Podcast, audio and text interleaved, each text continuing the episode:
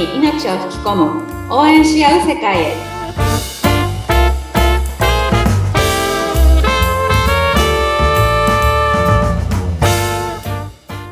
こんにちはキャンプファイヤー公式パートナーの八幡英子ですはい、えー今回もインタビューを務めさせていただきます。ズッピーこと、津志秀次です。えいこ姉さん、今日もよろしくお願いします。ウッピーさんよろしく よろしくお願いします。はあの、えいこ姉さん、あの、この前ね、お話聞いて、い。クラウドファンディングは、あの、始めて1年ぐらいっていうことでしたよね。まだペーペーなんですよね、私。いや、ペーペーというか。うん、で、僕ら今、ズームでね、あの、対面でお話をしてるんですけれども、実はあの、英子姉さんは、もうお肌もツルッツルでプリンプリンで、とってもなんかこう、なんなの？いやあの加工ですか、これ。加工いやいやいや今ね、ポッドキャストの方は何も分かってないかもしれませんけども、あの、これ、クラファンをやる前は、あの、どんなお仕事してたんだろうなってちょっと疑問に思ったんで、そこから教えてもらっていいですか、私ね、よく聞かれるんですよね、それ。うん、うん、私、高校を卒業してすぐ、うん。あの、電機メーカーに勤めてたんですよ。あら、電気メーカー。パナソニックに勤めてました。パナソニック。はい。素晴らしい。松下幸之助さん。はい。そうです。でも実は、あの、工場で製造の仕事をずっとやっていて、あ、そうなんですね。はい。うん。で19年やってたんですけれども、19年もやった。やりました。おー、すごい。ベテラン、もう職人ですね、もうね。職人です。でもそこから、うん。娘が2人いるんですけど、子供がやっぱりその、ちょっと手が離れてきたくらいの時期って、うん。これって多分女性誰でもあると思うんですけど、はい自分って何やりたかったかなとか、うんなん。か自分の生き方を感じ始める時期って、多分ね、女性なら皆さんあると思うんですけど、なるほど。一生懸命やって子育ても一段落して、ふとしたその瞬間に思うことっていう感じですかね。うん。で、その時に、あの、女性が美しくなるっていうことに私すごく興味があって、うん。小さい時からずっとそうだったんですけど、えそれで、えっ、と、自宅の子供部屋でえ。うん。ダイエットサロンをスタートしました。でしょ？なんかもう見た瞬間にインストラクター系なんですよ、エイコ姉さん結構。はい。え、エアロビ？エアロビとか？いや、あのね、食事なんですよ。あ、食事のインストラクターなんですか？えっと、食事とマインドですね。おー。あの、耳つぼダイエットって言って、うん。まあ、洗脳させる感じですね。まあ、それを6年ぐらいはい。やってたんですよ。そういう経緯があるから、はい。うん、あので人を説得したり。いろいろとセールスとかクロージングとかうんうん。経営の仕方とか学んで、うん。8畳の子供部屋で一人で、うん。えっ、と、年商1500万出してました。え、エイコ姉さんが？一人で。一人で？はい。すげえ、やり手だ、この姉さん。ねでも、え。うん。結構もうボロボロで、うん。私のやりたいのこれじゃないって実はそこ行ってから気づいたんです。うんあの、お金でもないっていうのも気づいて、うん。はい。あやりたいのってこれじゃなかったんだっていうのを気づいて、うん。そして気づいた翌年からもうピタッとやめたんですね。へえ、あ、そで、そこから自分探しが始まり、う。うん。そこから3年ぐらいいろいろ試して、うんあの、いろいろとチャレンジしてみて、うん。うん。で、その中で、あの、PR 塾っていう佐々木育乃さんが主催している、うんあのね、エアウィーブっていうマットレスを、あ、知ってますよ、エアウェブ。うん。あれを全国に知らせたのが、その佐々木育乃さんの PR で、うーん。うん。あの、浅田真央ちゃんが使ってるとか、うんあ。あいうのも仕掛けた方が実は佐々木育乃さんで、はい。その方から学んだ時に、あ、私やりたいのこれだっていうので、PR の仕事を始めました。ああ、そうか、そうか。うんうん。それで今、クラファンの仕事も、にもつながってるっていう感じですね。ああ、そんなね、えー経緯があったんですね。うん。お肌がツルツルなのは、じゃあ食事にすごい気をつけてるからですね、きっとこね。れはね、加工だからですよ。あくまで加工か。わかりました。さあ、えいこ姉さん、今日はあの、クラウドファンディングに命を吹き込む応援し合う世界へなんですけども、はい。うん。お題どうしましょう、今日ね。えっ、とですね、クラファンって誰に向いてるのか、向いてないのかっていうところを、まず皆さんには知っていただきたいなと思って。あ、クラファンにも向き不向きがあるってことですね。はい。うん。あ、じゃあそこからお話をお伺いしていきましょうか。はい。うん。向き不向きがあるっていうことはうん、例えばやっぱクラウドファンディングって、そのお金をね、頂戴するっていうことですから、例えばクラファンやったらなんかお金入ってくるんでしょう的な人もやっぱいるんですか？これって。まだ、多分まだまだ、うん。あの、そういう感覚の方が多いと思うんですよ。うん。あの、クラファンをやれば、うん。資金が集まる。いや、もちろんそうなんですけど、うん。あの、ただお金を集めるためだけの目的は、私は必ず失敗するって思ってます。うん。あの、ただお金を集めるんであれば、私は、あの、銀行に行って融資をした方がいいですよっていうふうに、いつもお勧めするんですね。うん。うん。うん。であとは、えっ、と、クラファンを公開すると、支援されるって思ってる方も多いんですけど、はい。これは絶対に黙ってても支援はされないです。うん。うん。なので、一番私がクラファンに向いてるなって思ってる方っていうのは、うん。なんか社会貢献につながるようなこととか、うん。えっと、困ってる人を助けるツールを持ってるとか、うん。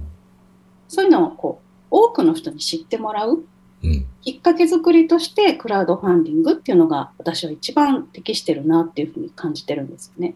ああ、そっかそっか。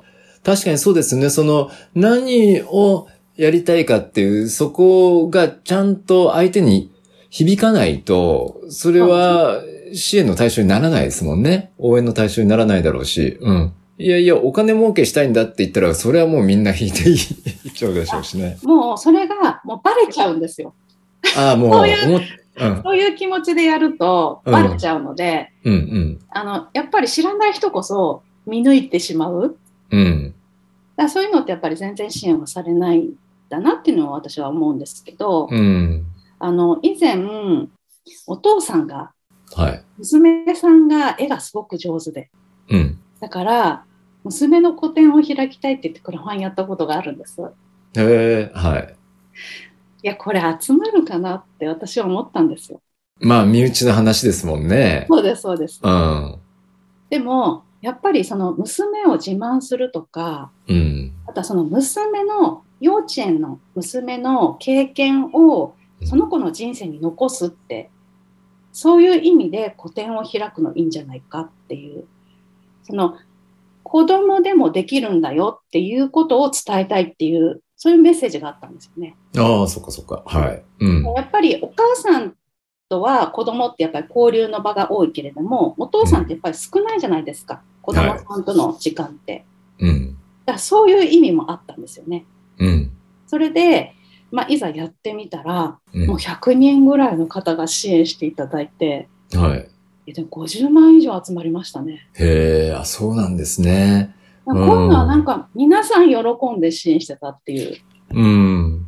で、やっぱりお父さんたちが集まってきました。仲間が。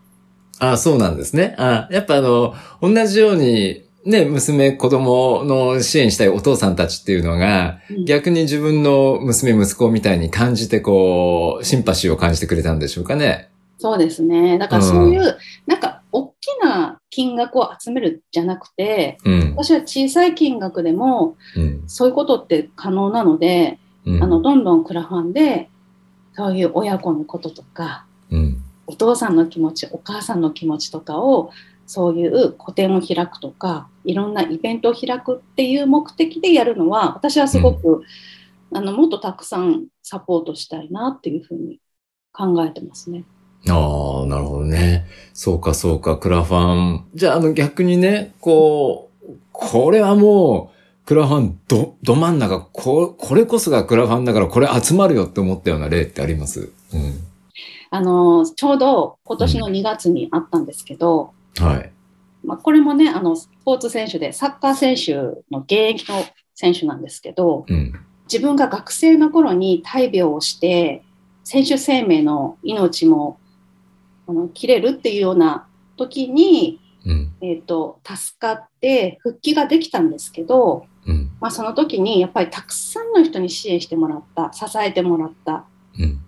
えっ、と、それをきっかけに、その養護施設とか、あの、子供さん、病気されてる子供さんの病院に訪問したりとかっていうのをやってる中で、途中で自分が、あ、この子たちに自分は与えてもらってばっかりで、うん。全然お返しができてないっていうことに気づいて、そういうあの障害を持ってる子たちって18歳まではそういう施設があるんですけど、うん。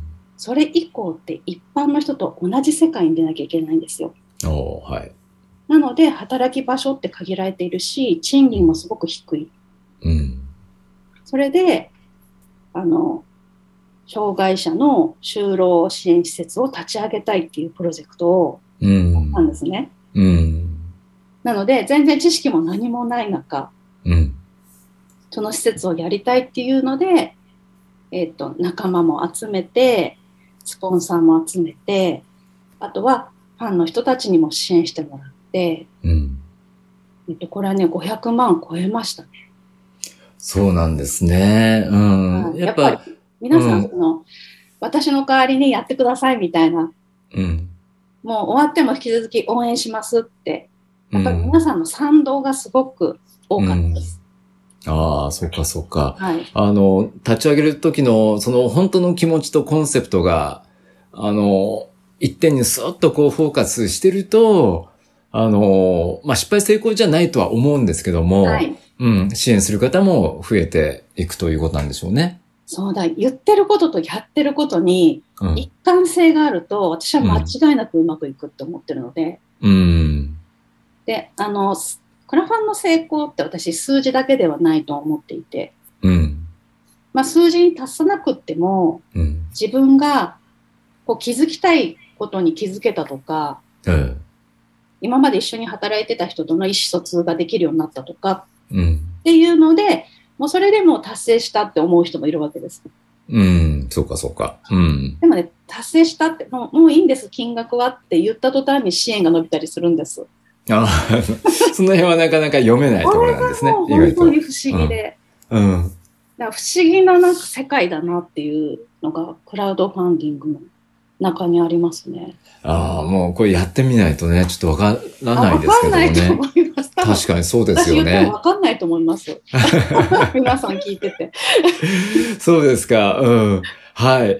まあ、今回もね、あの、いろいろと具体例を挙げてお話しいただいたんですけども、はい。じゃあ次回は具体的に、私、僕、こんなことをやりたいんだけど、どこからこう手をつけていいのかわからないっていう方のね、はい。